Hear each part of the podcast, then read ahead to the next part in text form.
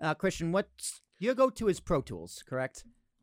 Yes, um, absolutely. Pro Tools has stood the test of time, and in fact, is it's the standard in audio recording. Mm.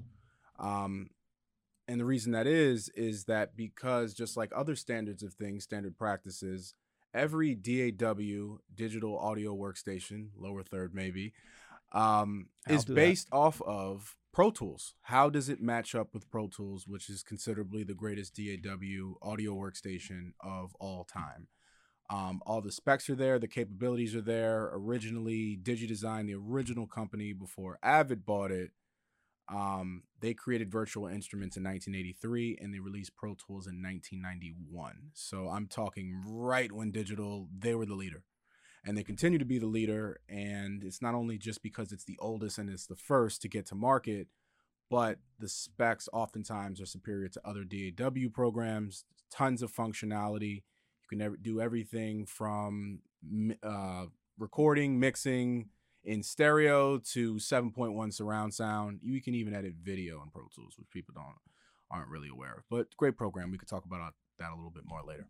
Yeah, well, we'll we'll go into detail, but first let's kick off because that's also we'll get into pricing and all that stuff too. But free software, there are free softwares out there that are available. Um, over the internet, you can record audio for you. However, they're not always the most reliable. Um, I'd say it's good for a solo podcast that doesn't include guests or really an internet connection. Um, because you can just do it by yourself. And it's like the, the the P. Remember the P stands for personal or professional. If this is the personal podcast, you just want a free software to start out. A good one is Audacity. Audacity is a free option. It's essentially the free version of Adobe Audition, which is one I use. Um, it can record, edit your podcast, uh, record and edit in multi-track, which is also huge. Um, really, the only thing I just dislike about Audacity is just physically how it looks or digitally how it looks. How Oh, it it's, looks. It's it's the worst. it is. It's bizarre. Looks It's- like uh, Windows 98. it looks like it was made in '98, and they just never updated how it Never. looks. uh, I mean, do you know what it is about Audacity? It's you know we're talking about free programs here. Yeah. It's I believe. Don't quote me on it, but I believe it is open source. that sounds correct. It is an open source audio program where it has all the you know a lot of the functionality of you know some of the paid ones. Obviously not on the same level of quality, but Mhm. you know you can multi-track, you can you can record, you can you can do basic stuff in there. Yeah. but it, it looks horrible. Open source. Yeah, uh, I'm going to show screenshots. They're not, they're not looks. in it to make money. They don't need to make it you know pretty. well, it's. I mean, it's. It is a great program. Otherwise, yeah, it does look 98. Yeah, see, here, that's right here. Look at this. It's terrible.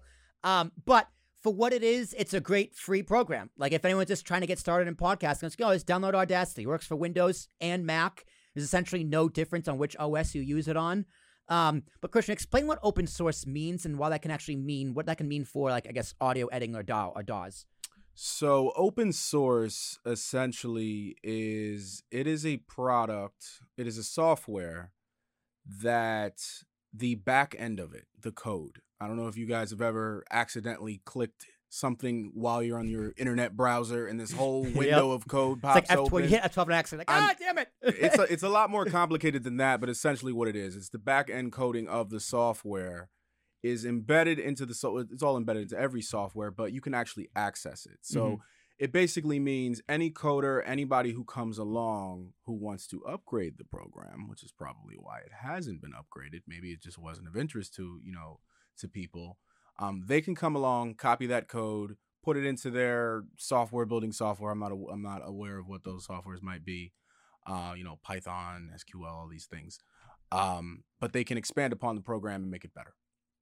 Hmm. So what that means is is that it's improvable by the public. And if you wanted to reverse engineer it, you could easily go into the open source code, open source, you know, code and and update it. But what that means for you as a podcaster doesn't really mean much. Does the program work for you?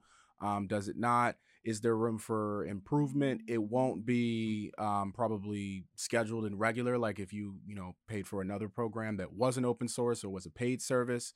So definitely something to keep in mind if you're looking for the latest features. Well, you might have to wait around a little while. Yeah. Mhm. Yeah, but yeah, if it's if it's looking for something for free and you just need it for yourself, uh, great. Highly suggest it. Now, if you're doing in-person interviews as well. Another great tool is to also Audacity. I'm not sure how it would work.